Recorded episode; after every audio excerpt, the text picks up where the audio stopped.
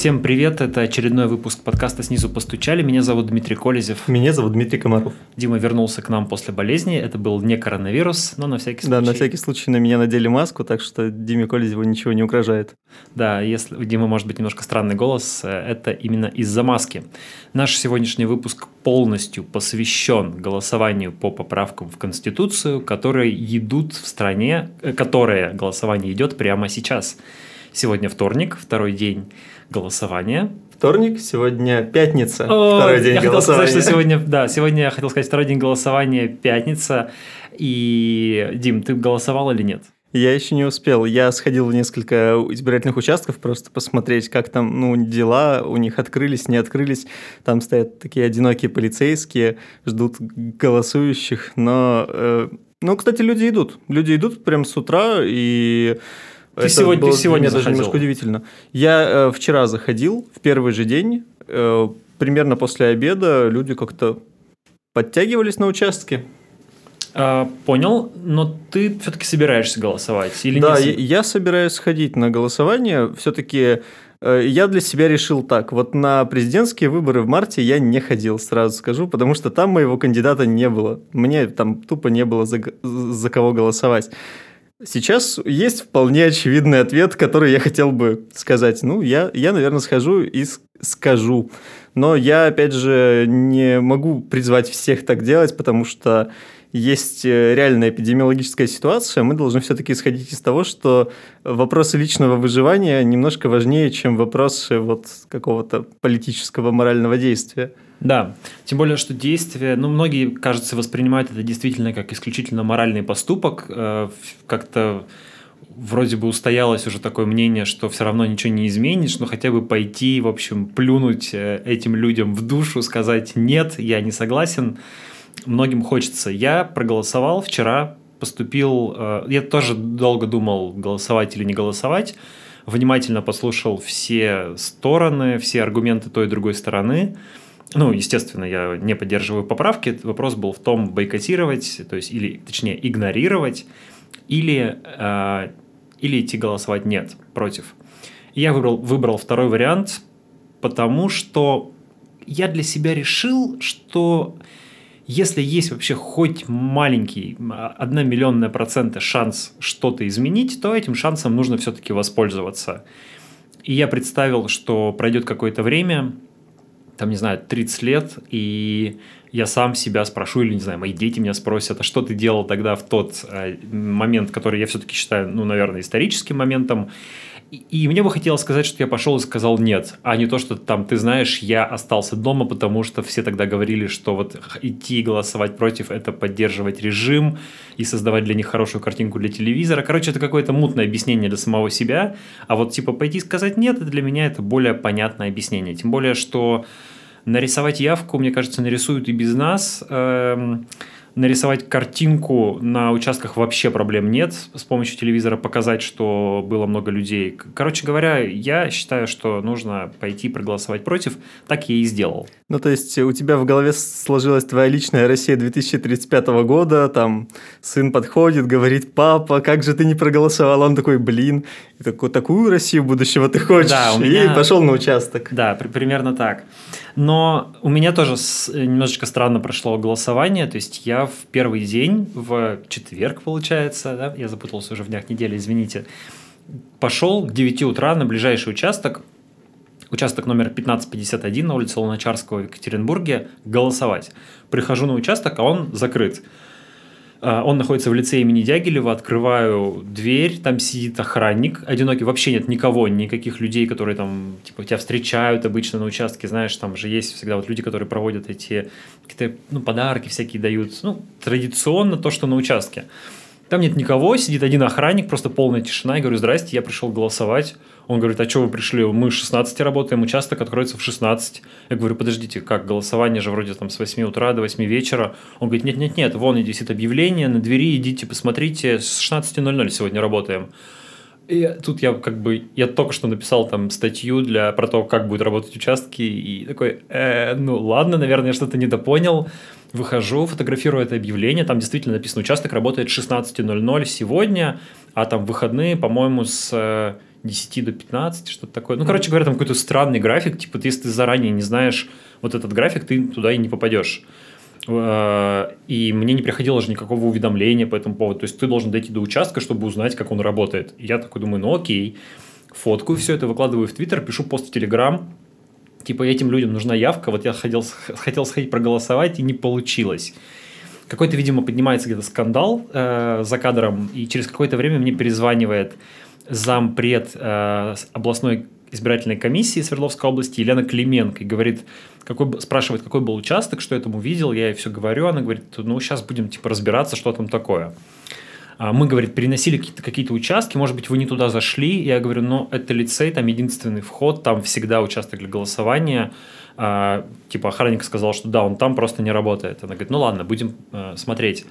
В 12.30 или там в 12.20 Елена Клименко присылает мне видео, а, с этого участка. И говорит, типа, вот, Дмитрий, смотрите, участок работает. Там такое прям специально снятое видео. Типа, человек заходит на участок, там сидят два члена УИКа, милиционер, а, в урне находятся там два или три бюллетеня, подозреваю, самих членов УИКа, которые проголосовали. И на доске висит объявление, вот э, такое же, как было с «Мы работаем с 16», только наклеена сверху белая бумажка, что мы работаем с 8 утра. Типа, вот, смотрите, Дмитрий, все работает. Я говорю, ну как ну ладно, в общем, пошел снова на этот участок, э, проголосовал, там уже действительно все в рабочем режиме, спрашиваю у охранника, во сколько открылся участок, он говорит, что-то там не членораздельное, женщины на входе, которые дарят сертификаты про и, и экземпляры Конституции, я говорю, во сколько открылся участок? Он говорит, ну, часиков в 9, в 10. Я говорю, нет, подождите, в 9 я тут был, ну, даже если в 10, то это уже не по графику, ну, ладно прихожу на сам участок, говорю, здрасте, вы во сколько открылись?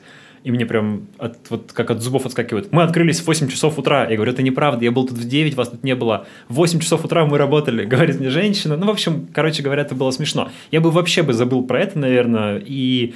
Но потом председатель Свердловской избирательной комиссии Владимир Русинов дал пресс-конференцию, на которой сказал, что вот у нас все проходит вообще гладко. Был только один случай, когда журналист пришел на участок, увидел объявление, не разоб... старое объявление, типа не разобрался, развернулся и ушел. А праздник начался, мы все шесть дней до первого числа работаем в режиме с 8 до 8 вечера. А сегодня не, не было исключения. А мы открылись, мы работаем – в принципе, все в штатном режиме. Небольшое, так скажем, недоразумение. Один из журналистов, подойдя, так скажем, к избирательному участку, увидев в объявлении, что мы работаем с 16 до 21, это старое объявление, развернулся и ушел, в общем-то. А на самом деле избирательный участок функционировал уже эй, come on, это было не так, Владимир Русинов врет, я не разворачивался, я поговорил с охранником, я пытался пройти на участок, он меня не пустил, четко сказал, что ничего не работает. Ну, и это еще не все.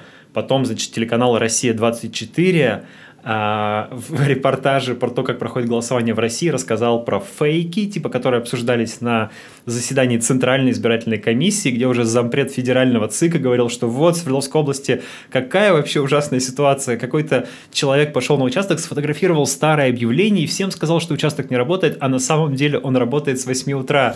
Сегодня говорили и о свежих фейках. Сейчас ехал сюда, с э, сведений с одной из участковых избирательных комиссий Свердловской области, якобы пришел, не смог проголосовать. Старая фотография старого объявления, участок открыт, идет голосование, с 8 часов участок работает. Зачем? Кому это надо? Я не понимаю. Я вот такого не понимаю. Больно за членов комиссии, которые встали рано, пришли на работу, и их вот взяли одним мазком, сказали, вы плохие, вы сделали не так люди, это, в общем, очень смешно, это все неправда, участок реально не работал, готов поклясться на Библии, на чем угодно. А, вроде бы смешной маленький эпизод, но тут две вещи, мне кажется, важны. Во-первых, ну, три даже. Во-первых, это про то, как это все организовано. Они не смогли даже открыть вовремя некоторые участки.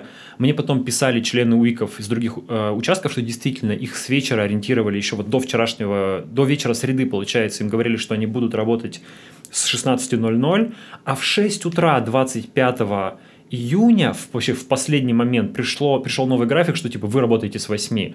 Кто-то успел выйти на участки, а кто-то, естественно, не успел. Кто-то, не знаю, может, проснулся в 9 и увидел это сообщение. И Соответственно, некоторые участки, да, не работали. Видимо, мой участок после скандала там в ручном режиме открыли, а какие-то просто не открывались. И, может быть, просто люди об этом и, и не знают, не сказали. Там не было такого большого потока, чтобы про это кто-то много сообщал. А, то есть, во-первых, это про организацию, во-вторых, все-таки это про нарушение волеизъявления, потому что представим, что я был бы менее упертым человеком, да, например, такой бы думаю, пойду проголосую, нет, прихожу к участку, а он закрыт. Я такой, ну ладно, пофиг, тогда я не буду вообще голосовать. Нахрен ваше голосование. Все, и мой голос нет, потерялся. А каких-нибудь условных бюджетников, которых привезли там автобусами или сотрудников предприятий крупных, их бы привезли в нужное время, они бы все проголосовали «да». То есть мне кажется, что это может влиять на результат, это может э, останавливать людей, которые вот приходят сами на участки и в том числе хотят голосовать «нет». Ну и в-третьем, в-третьих, для меня это просто демонстрация того, как врут избирательные комиссии на региональном уровне или на федеральном уровне. Вот они прямо... Я стал участником эпизода и потом услышал, как они это оценивают. Они оценивают это совершенно лживо. И окей, в общем, в моих глазах репутация вашего голосования только что... Она и так была невысокой, упала еще на 5 ступенек вниз удачи вам, в общем, с, с ну, вашим обнулением. Не, не бог весть какое нарушение, открыть участок на пару-тройку часов позже, а вот э, допуск возможности двойного голосования – это уже более серьезная история. Журналист э, «Дождя» Павел Лобков сходил на участок, э, проголосовал, потом пошел, э, открыл приложение, видимо. Э, сайт, по-моему. Са- сайт электронного голосования, который есть у москвичей и, по-моему, у Нижнего Новгорода. Угу. И проголосовал еще раз. И тут же начались эти сказки, э, пляски с бубном, то есть начали кричать люди, вот он спровоцировал, посмотрите, какой нехороший человек, взял, проголосовал повторно, чтобы дискредитировать э, голосование. Подождите, э, суть процедуры была в том, чтобы вы изначально не допустили такой возможности. Почему вы такую возможность допустили, непонятно. Ведь этим может воспользоваться не журналист Павел Лобков, этим может воспользоваться какая-то, не знаю, большая организация, например, э, может быть бюджетная даже, которая попросит своих сотрудников сходить на участки, а потом попросит еще раз проголосовать в электронном кабинете. А может и... быть, наоборот, оппозиционная организация какая-нибудь? Может Такое быть, и оппозиционная организация. Представляете, что будет? Из-за вашей безалаберности просто мы не сможем принять поправки в Конституцию. Ужас. Кошмар. И э, эти люди потом говорят, что они проверили процедуру. Ну, э, шутки в сторону, на самом деле, Сейчас ему грозит административное дело, хотя вообще дела возбуждаются за выдачу бюллетеней повторную, бюллетеня повторную, а за то, что ты проголосовал где-то в интернете, вроде как ответственности даже и нет. Тут есть спорный момент, э, но очень интересно посмотреть, чем закончится этот сюжет, насколько далеко готов зайти ЦИК в том, чтобы э, доказать всем, что они чрезвычайно непредвзяты, невероятно неподкупны и готовы разбирать каждый инцидент отдельно. Но почему-то вот пока только с участием журналистов, потому что, видимо, больше никто особо-то и не смотрит за этим голосованием. Там очень была такая нервная, истеричная реакция смешная у ЦИКа, то есть они, как бы прям видно было, как их буквально в истерику ввела, э, ввел этот сюжет. Лобков же еще все это снял на видео, выложил на YouTube, как бы, да, и это да. стало прям, а, типа, громким новостным поводом. И самое смешное, что ЦИК сказал, мы а, засчитаем электронный голос, но аннулируем голос э, из бумажной, из урны бумажного бюллетеня справедливый вопрос, а как вы узнаете, какой из бюллетеней в этой урне был бюллетенем Павла Лобкова? Ну, типа, они, скорее всего, уберут один бюллетень, где сказано «нет», и, типа, решат, что «а вдруг Павел Лобков проголосовал «да»?» Откуда вы знаете? Ну нет, они же говорили, что они аннулируют всю урну, и тогда вопрос был про то, что «а как же волеизъявление других, других избирателей?» граждан, да. да. То есть вы через электронное голосование знаете, что есть Павел Лобков, он как-то проголосовал. И есть э, ну, то есть я, я не знаю, как это устроено технически, но, наверное, там есть какая-то обратная связь, хотя ее тоже быть не должно, потому что голосование же у нас все-таки анонимное. Анонимное, конечно. Да, а, но урну-то, ну вот, ну вот как просто? То есть есть там, не знаю, 10 голосов, ну пусть даже 300 голосов. И да даже если там два голоса было, кроме голоса Павла Лобкова, все равно нарушено просто волеизъявление граждан, которые пришли на участок и проголосовали. Почему-то мне больше всего обидно то, что э, во всем этом сейчас обвинят Павла Лобкова. То есть вот посмотрите, какой вы нехороший, 300 человек проголосовали, а из-за вас э, вот аннулированы их голоса. Да, это совершенно отвратительно. Я хотел сказать, что Павел Лобков большой молодец. Э, собственно, он сделал настоящую журналистскую работу. Журналистская работа указывать власти на то, где она поработала плохо. Павел Лобков нашел дыру в голосовании, и что должна сделать власть в нормальном... Закрыть дыру. Закрыть дыру и сказать спасибо большое журналистам, что обратили на это внимание, мы не доработали, мы будем ее латать. В общем, Павел Лобков, вот вам, не знаю, приз, э, почетная грамота от Центральной избирательной комиссии за то, что обратили внимание на нашу недоработку. Что происходит у нас? А Павел Лобков провокатор, он специально все это устроил, мы ему дадим административку, э, штраф, э, может быть, арест, а может быть, возбудим уголовку, и вообще, чтобы вот журналистам не повадно было даже пытаться подойти к этому голосованию, что-то там в нем а, обнаружить. Опять же, страдает репутация этого голосования, соответственно, страдает легитимность нашего э, замечательного президента на ближайшие 16 лет, до 2036 года, судя по всему. Ну и вообще э, то, как организовано вот это голосование на улицах, в дворах, э, в багажниках автомобилей, на каких-то там пеньках. На... Ну, кстати, Элла Памфилова, она отрицает то, что багажник автомобиля – это прям настоящий участок. Она говорит, нет, только шатры. Вот шатры – это настоящие участки, а багажники – это не настоящие. А что не это... голосуйте в багажнике автомобиля. А что это было так? То есть нет, подожди, багажник – это же не единственное. Ладно, хорошо, там мы можем представить, что это была какая-то не знаю, инсценировка. Злые силы, Ходорковские, Ротшильды, какие-то там, в общем, а, рептилоиды. А, в Стэнли Кубрик снял а, голосование в багажнике в Голливуде и забросил это в русские соцсети. Но есть же куча еще других фотографий и видео, где люди голосуют на каких-то там партах во дворе, на пеньках у колодца. Это все тоже снято, это все тоже придумано. Нет, ну пеньки у колодца, положим, это может быть и надомное голосование. Тут я не могу быть уверенным на 100%, но все мы знаем, что есть у нас какие-то отдаленные территории, есть просто деревни.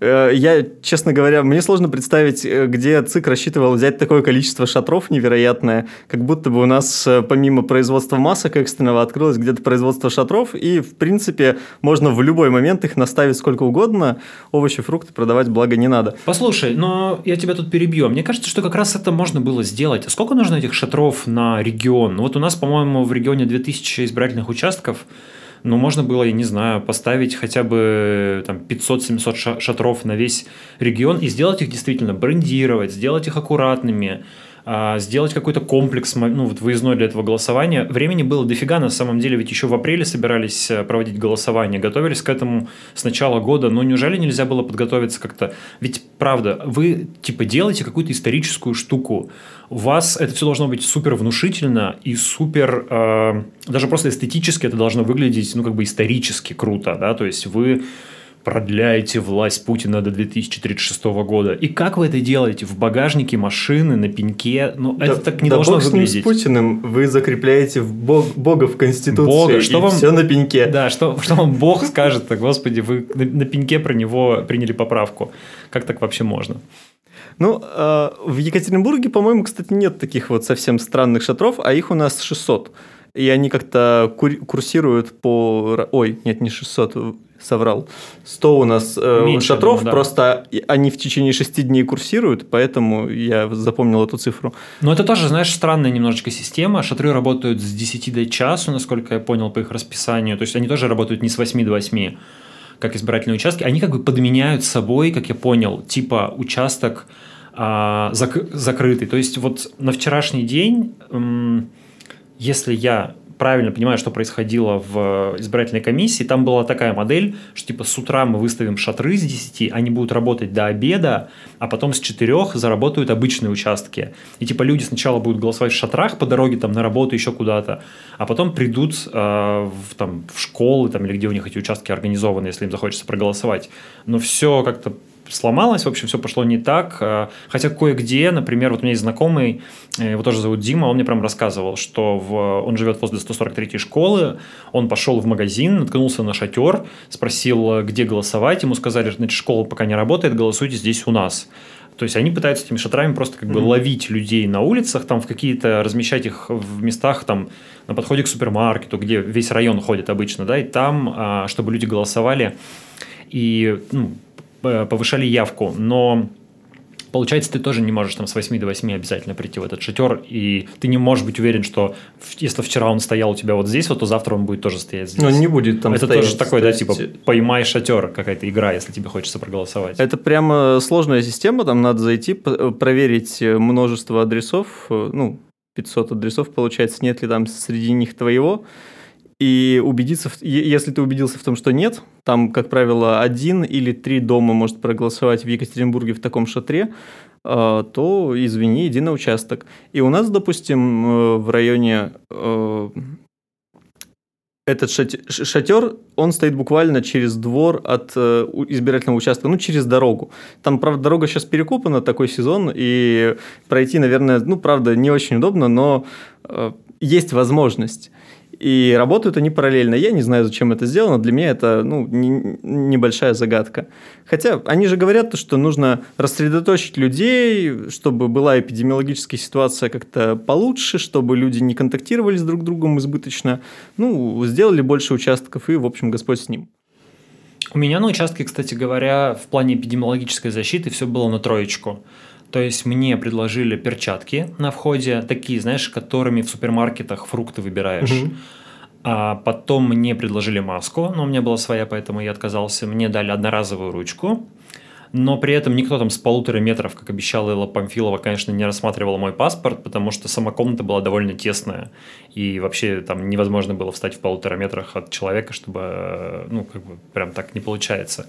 Поэтому все равно был какой-то контакт, а, была довольно странная кабинка для голосования. Кабинкой бы я ее не назвал. Такая типа ширма, которая так ставится на парту и чуть-чуть тебя закрывают с одной стороны, но как бы у тебя при этом сзади за плечом сидит полицейский и типа смотрит на тебя со спины. Это вообще максимально странно. То есть так прям буквально под прицелом. Э, и кликером так.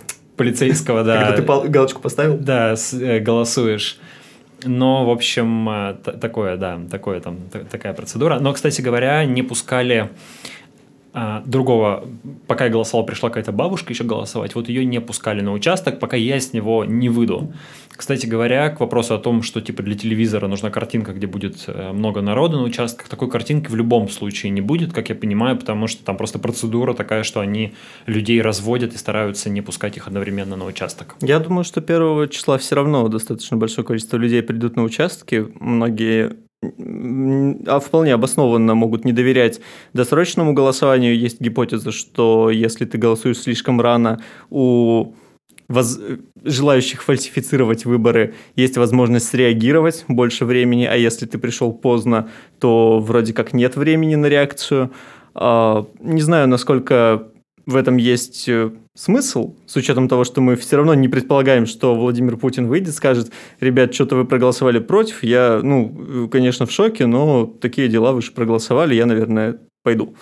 Вот, то есть э, этого, этого не будет. Ну, а как, представь, Я, наверное, так. пойду, но после 2024 года я все-таки еще 4 года президент. Вот, было бы очень интересно. Но э, все равно многие люди ждут, мне кажется, дня выборов, потому что, ну, как-то это... Ну, ну не выборов. Обычно, да. Дня общероссийского голосования. Да, смотри, а многие вообще не знали о том, что голосование идет всю неделю. То есть я вчера, когда проголосовал и написал об этом типа, там, в Инстаграме, мне mm-hmm. многие стали писать, ой, а что уже, разве не Началось, 1 июля, да. да, что уже голосование, разве оно сегодня? Нет, оно же идет всю неделю. Но э, Естественно, потому что висят по всему городу рекламные плакаты, рекламные щиты, где написано 1 июля. Все думают, что 1 июля впервые ведь в России такая процедура растянута на неделю, да, никто не привык, что вот так это работает. Поэтому, да, подождем еще 1 июля. Надо было галочку ставить, что звездочка и с 25 по 31 в неко... по 30 в некоторых местах, возможно, в вашем дворе, но это не точно что-нибудь такое, такое небольшое уточнение рядом с портретом Пушкина. Было бы очень хорошо. Да. Еще из интересного это то, что активно используются система контроля явки с помощью QR-кодов. Про это подробно написала «Медуза», но про Москву, но, судя по всему, примерно то же самое происходит в Екатеринбурге. Там в чем суть? На крупных предприятиях сотрудникам выдают индивидуальные QR-коды.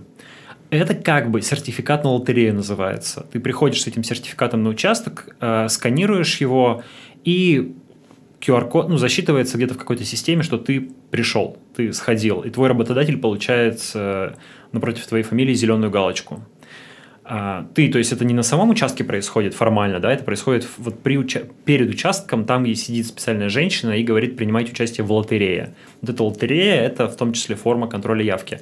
Где-то а, где с QR-кодами не задалось, и работает какая-то вообще отрывная система, то есть тебе буквально дают э, какой-то э, талончик, ты должен там половину оторвать, отдать, половину оставить себе, и как бы этим продемонстрировать, что ты принял участие, по сути, в голосовании. Ты формально, конечно, можешь дойти до, до участка, принять участие в лотерее и не голосовать, или проголосовать против, но понятно, да, что такая все-таки это такая мотивация явки. Вот у нас тоже на участке, где я голосую, есть э, вот эта лотерея с QR-кодами. Э, ну, в общем, вот такая история пока что происходит с российским голосованием. Что интересно, в ЦИОМ уже начал публиковать э, результаты экзит-полов, что запрещено во время обычного голосования. Да, в ходе голосования нельзя в России по закону э, публиковать предварительные результаты, потому что это может повлиять на волеизъявление, как бы считается. И типа, что говорят результаты в ЦИОМа? Ну, по вчерашним цифрам типа 70% за, 30% против. Ребят, надо поднажать. Надо поднажать, ребята, да. Но, кстати говоря, все-таки не 80 на 20 и не 90 на 10, что интересно, даже по ВЦИОМовским опросам. И это первый день, и, наверное, все еще может, я думаю, измениться. Я думаю, что, ну, вот реалистично, мне кажется, что может быть 60 на 40 даже с учетом там всего, фальсификаций, рисований, всего на свете, потому что я думаю, что в реальности, ну вот прям если э, серьезно проводить настоящий прозрачный такой было бы референдум, да еще и с агитацией, да еще и с, там, с, не знаю, со всеми, в общем, в идеальном мире, то, конечно бы, я думаю, большинство не поддержало бы эти поправки. Если до них донести, да информировать их, собственно, о том, что это обнуление Путина, а не там союз между мужчиной и женщиной. Ну, слушай, э, я тут могу не очень согласиться, потому что вчера, когда шел к участку, тоже немножечко слушал разговоры, которые идут у избирателей, мерно ступающих к урне. И там, знаешь, были такие разговоры, вот, мол, ну да, ну это же не факт, что еще Путин будет. Это же он еще на выборы пойдет, а там уж может как, как мы решим, а может он и не пойдет на выборы. А поправки типа нормальные. Вот, вот и поэтому за них и проголосую. Там такая логика. То есть люди в целом в курсе, что Путин обнуляется, но э, кажется, их это не впечатляет. Ну, не всех. На участке еще дарят э, в Екатеринбурге отпечатанный экземпляр Конституции уже с поправками. Вот я сейчас его листаю. И дарят э, такое специальное благодарственное письмо от губернатора Свердловской области. Очень красивая, мне кажется, понравится, ну вот, там, не знаю, пенсионерам кому-нибудь. На стенку такая. можно повесить. На стенку можно повесить, повесить, да, как будто прям такая грамота от губернатора. Да, и по поводу поправок, вот э, если, конечно, почитать, сейчас все вновь стали читать поправки. Дима-то у нас их давно впервые. прочитал, да, и всякие там смешные вещи люди обнаруживают. Сегодня мне попалось обсуждение про, например, про защиту государственной границы, да, mm-hmm. ведь один из аргументов голосовать за поправки, что вот теперь-то мы ни пяди своей земли не отдадим. Как будто бы раньше а, активно отдавали, как будто бы это делал кто-то друг, другой. Ну, в смысле, действительно ведь отдавали, да, китайцам отдавали территорию, и делал это как раз Путин. И, в общем, теперь подразумевается, что такого больше не будет, но поправка звучит так. Российская Федерация обеспечивает защиту своего суверенитета, и территориальной целостности, действия, направленные на отчуждение части территории Российской Федерации и призывы к таким действиям не допускаются в скобочках, за исключением делимитации, демаркации, ремаркации государственной границы с определенными государствами. Ну, то есть, в принципе, ты можешь оттяпать кусок э, страны, сказать, что это, не знаю, редемаркация границы и точно так же отдать китайцам, там, не знаю, тысячу гектаров. Ну, или наоборот, забрать у китайцев тысячу гектаров. А, ну, здесь про, про забрать-то ничего не говорится. Забрать-то разрешено. А, забирать Конституция не запрещает. Ну и там таких много нюансов в поправках, они далеко не однозначные. Вот мы сейчас тоже с Димой до записи разговаривали про знаменитую поправку о союзе мужчины и женщины, о браке как союзе мужчины и женщины. И тоже, заметьте, там формулировка очень такая смешная. Там говорится, что в совместном ведении Российской Федерации и субъектов РФ находится двоеточие там много-много пунктов, среди которых пункт Ж1 – защита семьи, материнства, отцовства и детства, защита института брака как союза мужчины и женщины. То есть никто не говорит, что в России вообще не может быть принят а, брак как союз мужчины и мужчины, как союз женщины и женщины. Тут даже не говорится, что государство будет защищать только брак как союз мужчины и женщины. Говорится, что государство собирается, да даже не то, что собирается, в ведении государства находится защита института брака как союза мужчины и женщины. То есть какой-то абстракции теоретической вообще, которой государство, не знаю, может там разместить э, два билборда в год, э, где мужчины и женщины нарисованы, сказать, вот традиционная семья это хорошо, но в общем нетрадиционная тоже нормально. Поэтому, ну, ребята... То, то есть ты думаешь, что государство потом, если вдруг не сможет защитить этот брак, скажет, ну ладно, не получилось, бывает. Да, конечно. Нет, просто это к тому, что людям же вот прям вбивают в голову то, что, ребята, если вы проголосуете за эти поправки, то все, никогда однополые браки не будут признаны в России. Полная фигня. То есть даже с этими поправками вот спокойно, хоть завтра, пожалуйста, меняется семейный кодекс там в одном месте, э, где мужчина и женщина указываются как э, люди, которые подписывают да, э, да, да, документы да. при браке, и все, привет. И, теперь, и можно, можно что угодно. Ну, так знаешь, что... Э, мне на самом деле на секунду стало страшно, потому что если государство защищает вот этот институт, то если ты пытаешься оспорить ценность этого института, например, говоришь, нет, должен быть брак между женщиной и женщиной. В конце концов, много детей, выращенные мамами и бабушками, никто от этого не пострадал. Ну, хотя, может, кто-то и пострадал. А, и все, и ты, по сути, нападаешь на конституционный строй Российской Федерации, а это, между прочим, серьезная уголовная ответственность. Хотелось бы, чтобы до такого не дошло, но стало на секундочку страшно. Да, ну я к тому, что, в общем, все эти поправки, разумеется, фигня полная, в том смысле, что никакого отношения практически к реальной жизни они не имеют, настолько декларативные, абстрактные, расплывчатые, размазанные, ну, за исключением там каких-то редких вещей, типа того, что увеличен, ну, там... Ну, снижено количество судей Конституционного суда, Да, например. вот такие конкретные вещи, которые касаются государственного устройства и укрепления власти президента, они довольно конкретные, они как раз будут работать. А все вот эти декларации про э, индексацию пенсии и все прочее, да, это и сейчас в федеральном законодательстве есть, в общем-то, никто сильно не возмущался. Да, но, в общем, наверное, и так это понятно тем, кто как-то за этим следит, но, к сожалению, большинству наших сограждан это не ясно, и всерьез есть э, люди, которые вот с горящими глазами говорят, вы что, против индексации пенсий? Кошмар. Я боюсь, что следующий выпуск тоже будет посвящен поправкам в Конституцию, но уже в следующий раз мы будем говорить про результаты. Их подведут, вероятнее всего, 2 июля, июля уже. Так что мы будем пятницу уже да, иметь, услышимся. Иметь я... новую конституцию, ребята. Или не будем. Пока еще не знаем. Зависит от того, как вы себя поведете. Пойдете ли вы на участке говорить «нет». Ну, в общем, до встречи в следующем выпуске. Меня зовут Дмитрий Колезев. Меня зовут Дмитрий Комаров. Это был подкаст «Снизу постучали». Пока.